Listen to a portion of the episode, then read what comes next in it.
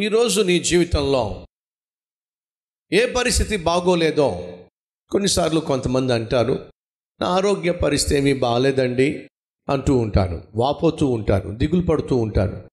"నా ఆరోగ్య పరిస్థితి ఏమీ బాగోలేదండి అని కొందరు అంటారు అది వారికి బాగోలేదు. మరి కొంతమంది అంటారు నా ఆర్థిక పరిస్థితి ఏమీ బాగోలేదండి వారి సమస్య ఆర్థిక పరిస్థితి బాగోలేదు.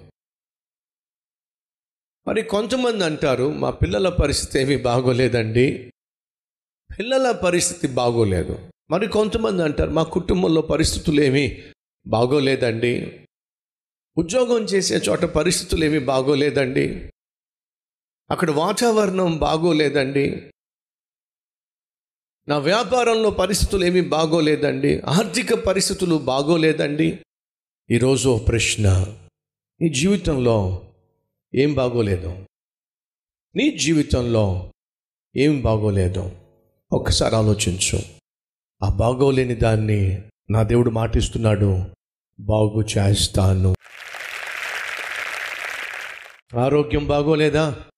బాగు చేస్తాను. ఆర్థిక వ్యవస్థ బాగోలేదా? బాగు చేస్తాను. కుటుంబ వ్యవస్థ బాగోలేదా? బాగు చేస్తాను. బిడ్డల పరిస్థితి బాగోలేదా? బాగు చేస్తాను. వ్యాపారంలో స్థితిగతులు బాగోలేదా? బాగు చేస్తాను. నేను నిన్ను బాగు చేస్తాను. నేను స్వస్థపరుస్తాను. దేవుడు మాట ఇస్తున్నాడు కానీ కానీ కొన్ని కండిషన్స్ ఉన్నాయి. దేవుడు మనల్ని స్వస్థపరచాలన్నా బాగు చేయాలన్నా కొన్ని కండిషన్స్ ఉన్నాయి. ఏమిటి ఆ కండిషన్స్ బైబుల్ సెలవిస్తుంది నాశనానికి ముందు గర్వం నడుస్తుంది. ఘనతకు ముందు వినయం నడుస్తుంది. అర్థమైందా? నాశనానికి ముందు నష్టానికి ముందు కష్టానికి ముందు గర్వం నడుస్తుంది. ఓ విషయం చెప్పమంటారు ఏమనుకోకండి? ఈరోజు వాస్తవంగా నువ్వు కలిగి ఉన్న కష్టానికి నష్టానికి కారణం చెప్పమంటావా? నీ గర్వమే. నీ గర్వమే ఈరోజు నీకు కష్టాలు తీసుకొచ్చింది.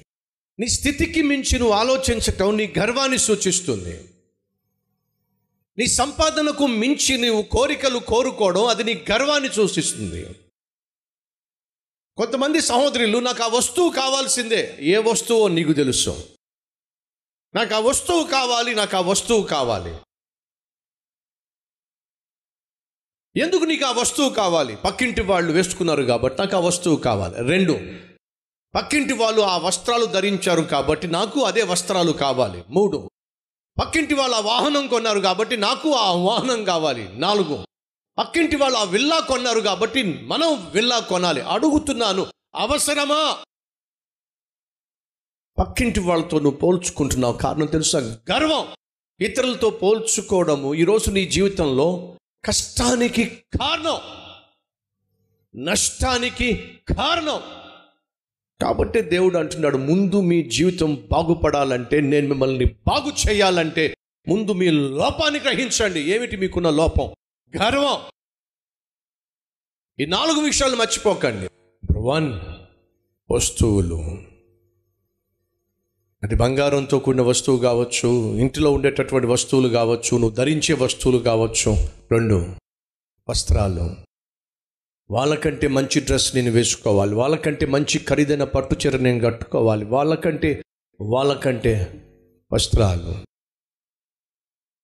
వాహనాలు వాళ్ళకంటే మంచి ఖరీదైన బైక్ నాకు ఉండాలి వాళ్ళకంటే మంచి ఖరీదైన వాహనం నాకు ఉండాలి కారు నాకు ఉండాలి విల్లా అంటే నివసించే స్థలం వాళ్ళకంటే మంచి ఇల్లు మాకు ఉండాలి వాళ్ళకంటే మంచి అపార్ట్మెంట్ మాకు ఉండాలి ఫ్లాట్ మాకు ఉండాలి విల్లా మాకు ఉండాలి ఈరోజు మనిషి తన స్థితికి మించి ఆలోచించి తన సంపాదనకు మించి వస్తువులు కొనడానికి వస్త్రాలు కొనడానికి వాహనాలు కొనడానికి విల్లాలు కొనడానికి తప్పిస్తున్నాడు కష్టాలు కొని తెచ్చుకుంటున్నాడు.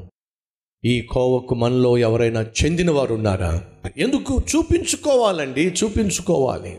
ప్రజలు నన్ను చూడాలి.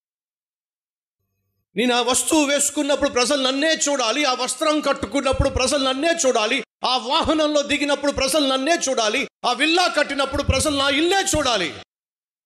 గర్వం. ఈరోజు మనిషికి నష్టాన్ని కష్టాన్ని తీసుకొస్తుంది ఏంటో తెలుసా? మనిషి కలిగి ఉన్న గర్వం. కాబట్టి దేవుడు అంటున్నాడు ముందు వినయం కలిగి ఉండండి. వినయం కలిగి ఉండండి.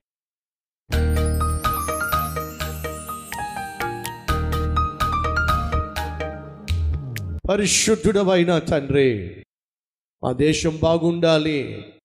మేం బాగుండాలి. మా కుటుంబం బాగుండాలి అని మేము ఆశిస్తున్నాం. బాగు చేస్తాను అన్ను మాకు మాట ఇచ్చావు అదే సమయంలో నీకు విన్నవించే వారిమై ఉండాలి. వినయము కలిగి జీవించాలి. మాలో వినయాన్నివ్వండి. విధేయతనివ్వండి. నిన్ను వెతకే వారిగా పాపమును విసర్జించిన వారిగా. అయ్యా నన్ను మమ్మలను మార్చండి.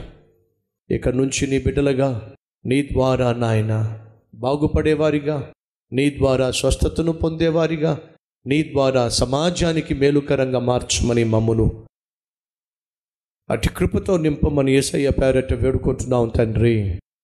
ఆమెన్.